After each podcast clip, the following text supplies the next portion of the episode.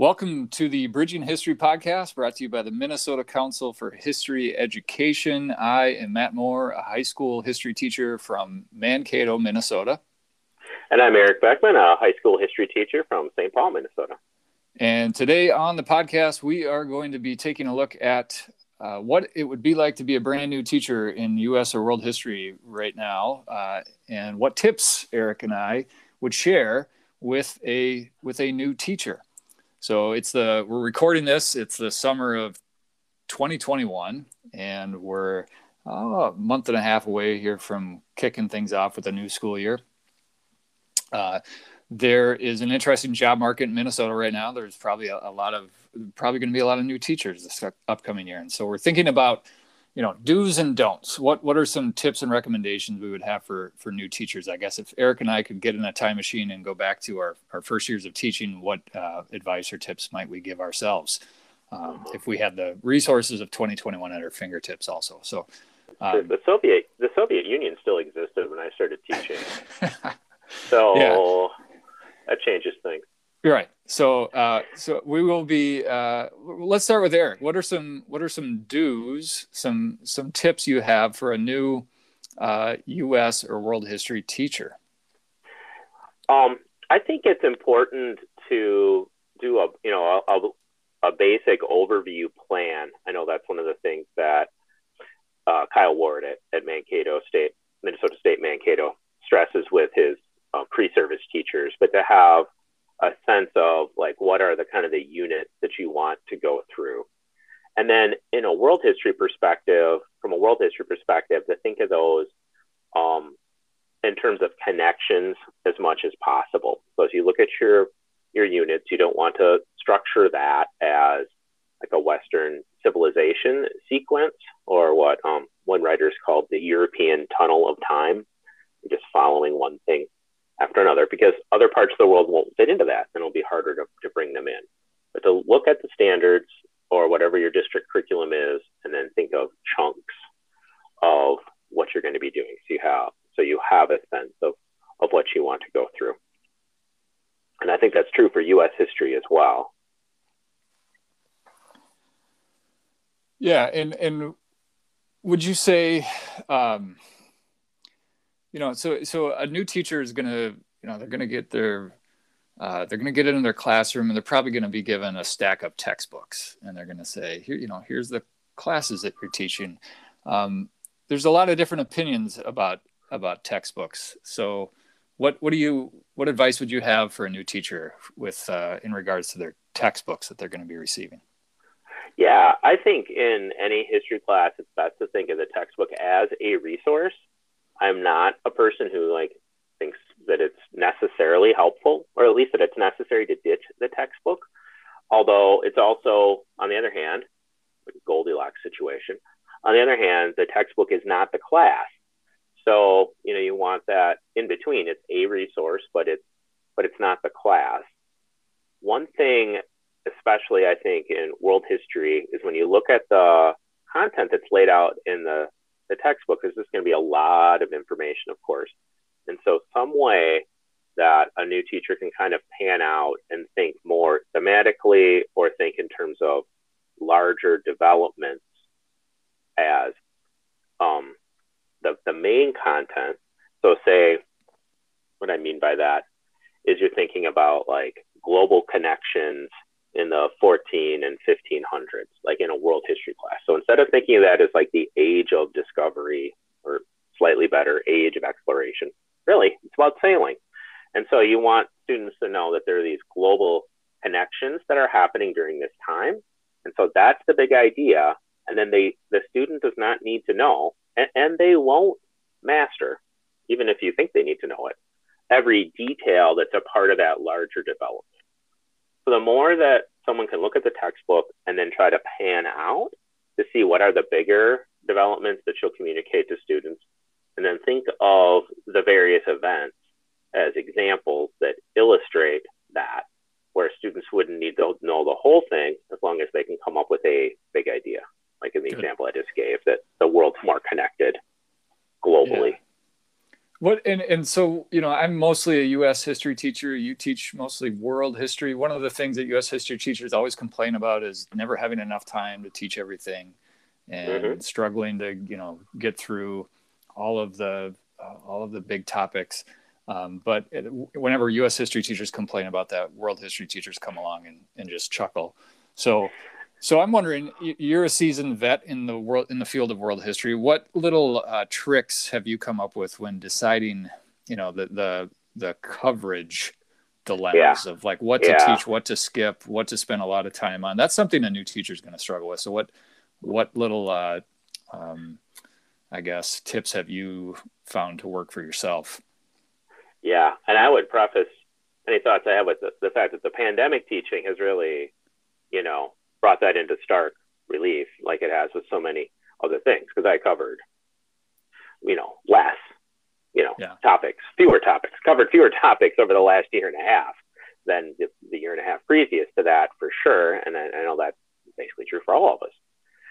So, so that's one thing is just to know that you have to dare to omit. Is one way I've heard it put. I know the the president of the World History Association, Laura Mitchell at UC Irvine, don't think she invented that, but she does like to say it, and it is true.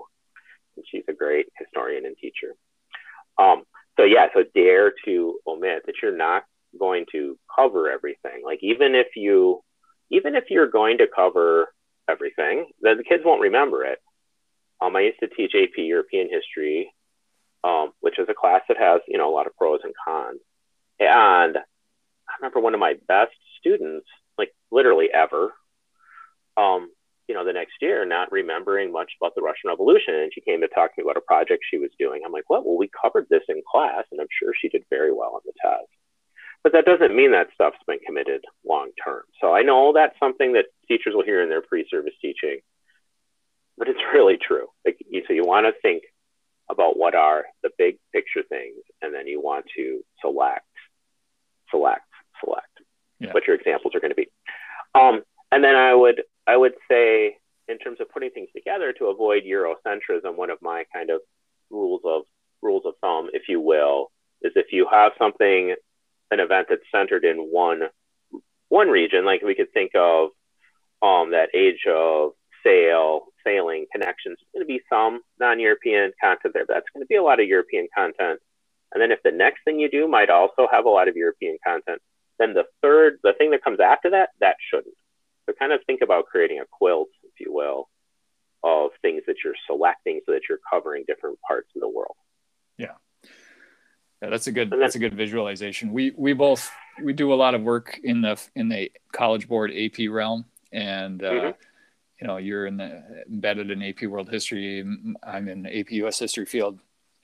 And since the redesign, I don't know when that was, 2015 or so, that there has been an emphasis on um, uh, a couple different historical thinking skills, but one that definitely bridges U.S. and world history is is, or I guess two, comparison and then continuity and change over time. Um, and I think that offers, you know, an important, um, I guess, a little uh, a weapon you can use to determine, you know, what to cut. Uh, I get maybe a utensil would be a better idea. Like if you if you have an event but you can't make any comparisons with it or if you can't do any continuity or change analysis with it maybe maybe it is something you shouldn't spend the most time on. Right. class. right. And that doesn't mean it's not important in and of itself. We won't this is a survey. We won't you won't cover go over dig into everything that is important in in any of these fields.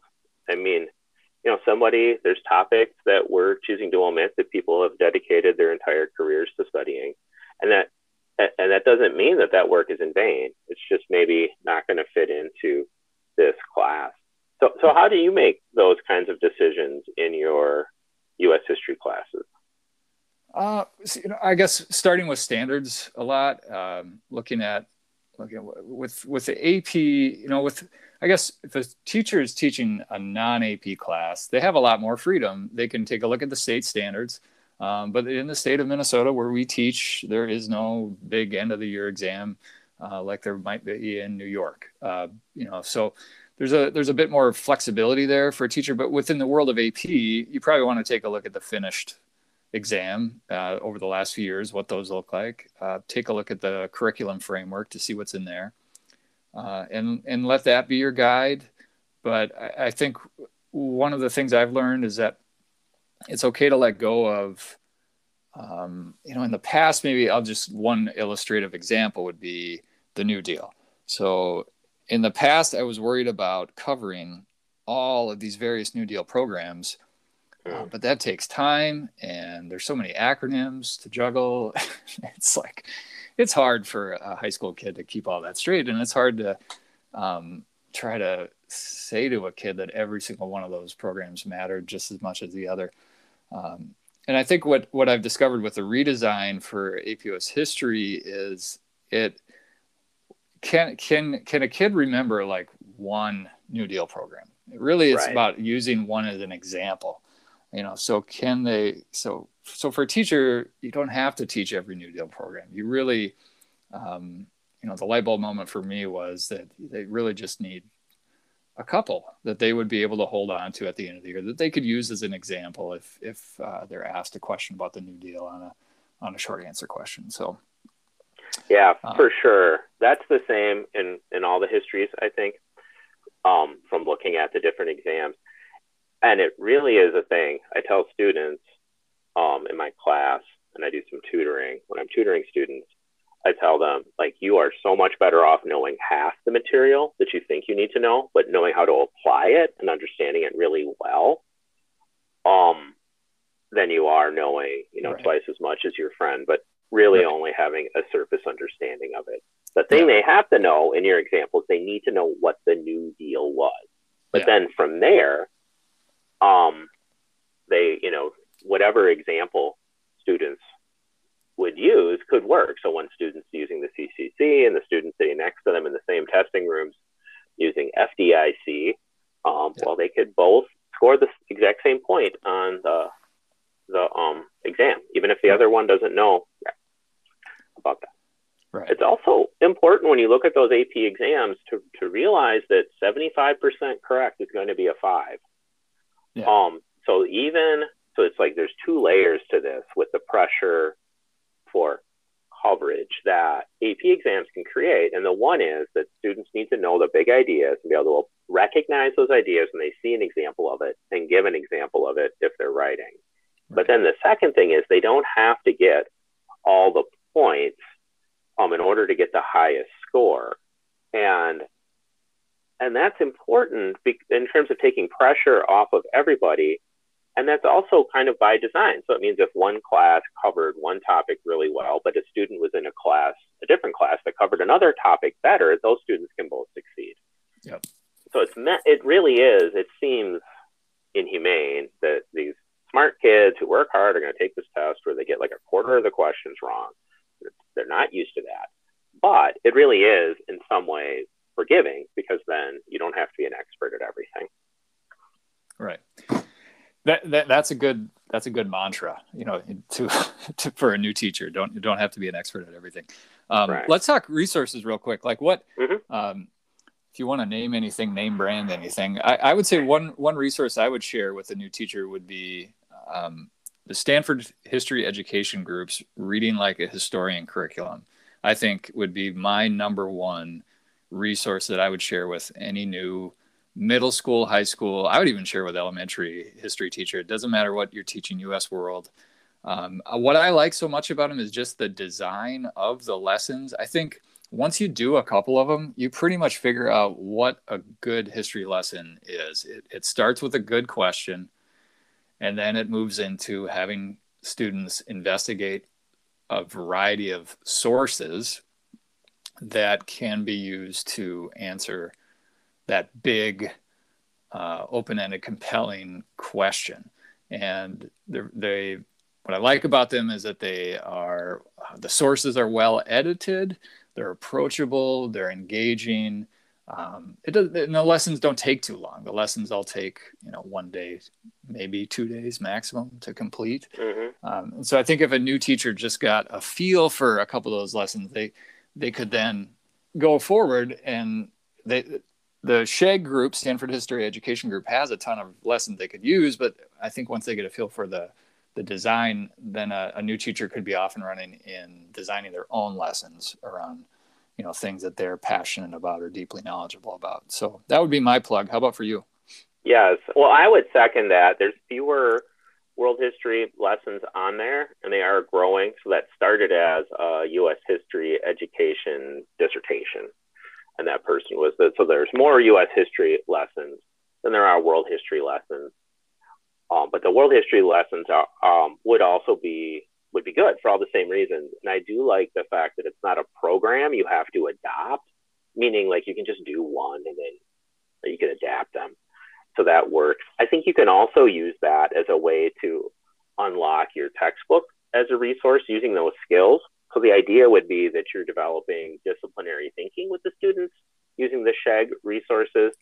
And then you can, like you were saying, Matt, you can turn that loose on an illustration in the textbook or you know a primary source that's in the textbook or even looking at the textbook itself as one source and then comparing it to something else um, in terms of content a lot of times world history teachers will people coming in won't be as familiar there's so many different things that you might go ahead and look at and so i think um, asia for educators is a world history site there's a is what it is. It's Asia for educators. It's mostly East Asia. You'll find more there on um, China, Japan, Korea, Southeast Asia also, then a little less on South Asia, you know, India. So, but that's a good source. And there's also a, a new open education resource called World History Commons. It's all one word, or you can just obviously use the internet search machines to look for World History Commons. And that has lessons and website reviews and links um, to primary sources that are on there. And that's growing. Like there's things are being assembled. This is in its second year now, of course, with the pandemic interruption and whatnot, slowing things down. There are a lot of really good resources there. And again, I would say that having a pri- starting a lesson with a primary source. So if you're a, a brand new teacher and you're teaching several preps, I think it's all right just to think every single day we're going to start, at least most days, we're going to start with a source. We're going to look at an image, a primary source image. We're going to look at a short text or an excerpt. Just think that's like it's like the evergreen lesson. Like you can always do that. You can. It's always appropriate to look at a source and talk about it. Yeah. Yeah, that's so a great tip. Mm-hmm. Yeah. I, I have one more that I just thought of for resources, and that would be I was thinking back to you know when I started teaching. One thing I really struggled with was uh, assessments, and I and, and the default I think for a lot of people is just multiple choice tests uh, for history classes and and or really long essays. Uh, and those are about you know the, the two things that people are familiar with that, that that's how they were tested in school and college um, with the redesign of the AP curriculum, one of the things that they did with AP US and AP World and AP Euro uh, is they introduced this new type of assessment called a short answer question or an SAQ. And I have fallen in love with that that assessment. I, I have implemented that type of assessment in, in my other electives. I use it now uh, in sociology. I, I got rid of all my multiple choice tests in sociology and just use SAQs. Um, I, I, love using it in AP US history. Uh, and I think, again, if people were to just see a few of them, they would get the idea of what they are and then how, how easily they are to implement uh, in any class and how easy they are to write, how easy they are to grade. Uh, and I think they're just, they're much better uh, checks for understanding for, you know, did your students follow the activity? Did they understand the reading? Um, can they interpret a chart? Can they uh, can they analyze a cartoon? So if you just go go online and search for AP US history short answer questions or Euro short answer questions, if you go to the College Board's website, they publish their um, exams every year, and you'll see that uh, you know the, there's four of them on every single AP US history exam. So you, will get a, a wide variety of what they look like, but they're often asking students to explain cause and effect of things. So um, and they might often contain a visual too. Uh, so easy to find a visual in your textbook to use as a as a prompt for those SAQs. Um, what what's your take on those SAQs, Eric? Yeah, oh, I like those a lot. And right, you can then use the the the stems, if you will, or the frame of the question that they're asking. The one thing I like about those is it encourages students to write um, focused. It encourages them to focus their writing. So they need to have an example. They need to be specific. Um, and they need to do some kind of analysis. And so I would echo what you're saying in the sense that students don't necessarily have to write a lot in order for them to show they understand. And they're going to show that they understand when they can make some kind of connection, whether that's through causation or comparison or continuity or cha- and change or change over time. So when they start with something, a source, say, and then they apply it to something else they've learned in class, it's then that connection and drawing a conclusion from it. Now, there will be pushback from this because some students will not be used to that happening they'll be like, well, I thought I just had to memorize some stuff for 15 minutes. Yeah. And then write it down. I'm like, no, no, you don't. Or I thought, you know, I could just look it up, like, you know, like online. Um, right. Um, you need to be able to do something with the information. You know, that's that disciplinary thinking piece. I'll also say this in terms of like, te- you know, pandemic teaching. Like, I pretty much, I was using, um, I pretty much didn't do any multiple choice assessments. I had, um, I used Moodle. An online platform, but there's others where students can do like self-correcting tests and allow them to retake them and to open everything. So that wound up to be more like almost like a, you know, that's a learning activity, but I didn't do any like, you know, high stakes multiple choice tests. Yeah. Um, and I, I, do, I, I absolutely do not feel like I have less of an idea of what students know. Right. As, as, you know, from like having just sort of skipped that yeah. during the pandemic or during the online teaching phase. Yeah. So even when we went back in class, I was like, man, I don't really need to do this. I think I think what we can do is we can um, put some links in the show notes for people. Uh, mm-hmm. so they, they can see examples of what we're talking about. So we'll link to the Asia for edu- Educators and uh, SHEG lessons and uh, short answer questions. Um, uh, but how about for like don'ts? So we covered some some good tips, some do's. How about some uh, things you would encourage a new teacher to avoid? To avoid doing, um, I would encourage people to, you know, avoid. I, I think I think we have one of the same avoids. so I'll say it, then I'll let you get your your thoughts on it. Okay. And, and that is that um, simulations can be very powerful, and as a result, they can be fairly um, dangerous. You know, with great power comes great responsibility. And so I would encourage people with any kind of powerful learning strategy or anything that is fun for the students to do. Like I'm pro fun. I would yeah. also say though that you want to consider what are students actually learning. Yeah. Like, and is that something that you need to use such a powerful strategy for? Right.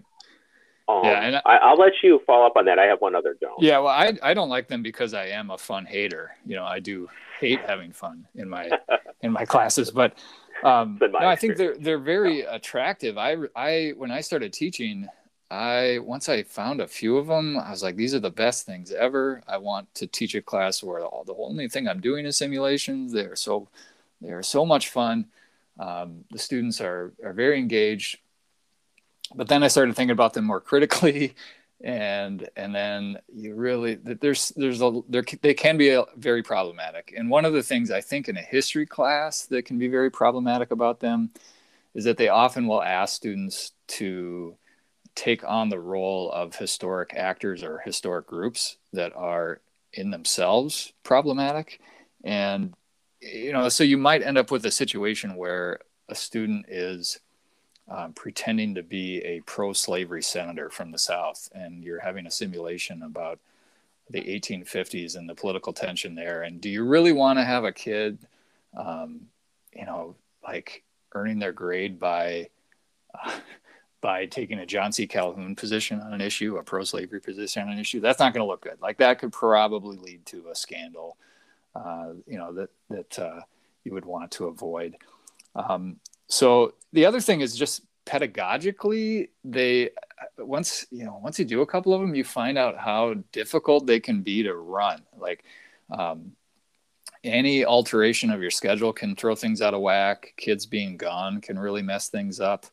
Um, finding ways to support students who have IEPs and 504s in these simulations can be very difficult. So I would say get uh, you know get a year or two under your belt before um, you know try some other things first but i would say avoid diving in too deep with with simulations in a in a history class.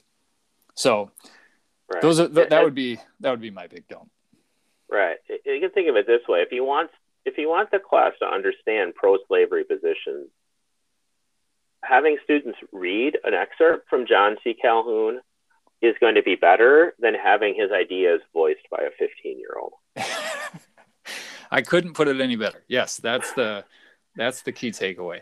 So I think I you know, if you're in an econ classroom, you you might like I know econ teachers have a ton of simulations and they they are uh, incredibly engaging, but there's just a whole set of issues that I think econ the econ world doesn't have to wrestle with that the uh, you know the history world does. So tread carefully when you take a look at those simulations. The other learning activity I would recommend just kind of avoiding, and you'll probably see a lot of it if you just search online for like Cold War lesson plan, or you're on Pinterest, or you're on Teachers Pay Teachers. One of the popular genres of lessons that will come up is like a web quest.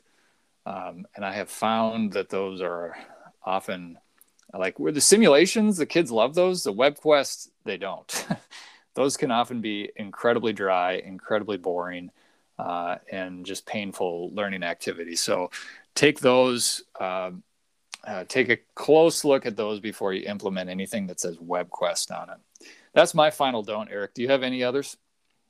I would say my last don't, which relates to the simulation thing, is to like don't do things that are going to make particular kids in class uncomfortable. Students or or feel unsafe is really better. Students can be a little bit uncomfortable in terms of like having their ideas challenged, but you don't. It's it's hard in world history because there are topics where, well, in U.S. history too, it's the same, where there's images especially that are examples of stereotypes from the time, which can often be quite vicious. Like looking at, say, hmm. American mm. political yeah. cartoons, like around yeah. the time of the annexation of the Philippines, is one I can yes. think of right away. I mean, it's and so you want to think about how that's going to affect different students differently. Everyone's not going to be affected the same way. And the image, once it's out there, especially if you're posting it online, students are going to be seeing it unmediated. And that is, there's just no way around the fact that that is not going to affect everybody the same. Now, it doesn't mean you should shy away from those topics, quite the opposite. But you should think about the immediate impact. So don't use the most, I guess my don't would be even though the most shocking image will get the eyeballs on the screen or on the book or on the paper, you should really consider the differential impacts on the students in your classroom. Yeah. And the stu- and the people they might have in their life. There's you know your class might appear not to be diverse, say ethnically or racially, but might be more more, more diverse in their extended families than than you realize. You right. start to get to know families and kids more. Right. Yeah, powerful thought there. So we um, we'll kind of wrap things up here. We realize, you know, those are just tip of the iceberg of tips that we have. We should also acknowledge the context, uh, since historians are so obsessed with context, right? That uh, we're recording this in the summer of 2021, and you know, critical race theory, I think, is the big thing that is lurking in the background that a, a lot of teachers probably have questions about, like how am I going to tackle this this uh, this beast in this upcoming school year. So we we're going to probably touch on that in a later episode. We'll, we'll save some critical race theory thoughts and conversations for a later episode, which gives you the uh, all the greater incentive to subscribe to this podcast and follow us so you can uh, catch all of our new episodes whenever those come out. But uh, in wrapping this one up, Eric, do you have any last tips? Well, my uh, just in general, like plan big picture and then execute in your classroom based on examples. Perfect. And and I guess finally, uh, you know, have fun, try things out, be be okay with failing. Learn from your failures. Um, I'll, I'll end. I'll end with my, one of my last tips is a tip my uncle gave me, which was just if you can get the kids to laugh every day, uh, you're golden. You know, so um, sometimes there are things that are you know more important than the content, and that's forming a connection with students. And, and if you can do that, then then uh, your job is going to be much easier. So we'll uh, we'll end there. Uh, thanks for thanks for listening to our podcast. Go ahead, uh, rate us, subscribe, and you'll catch all of our new episodes. With that, we will uh, we'll see you next time. Till next time.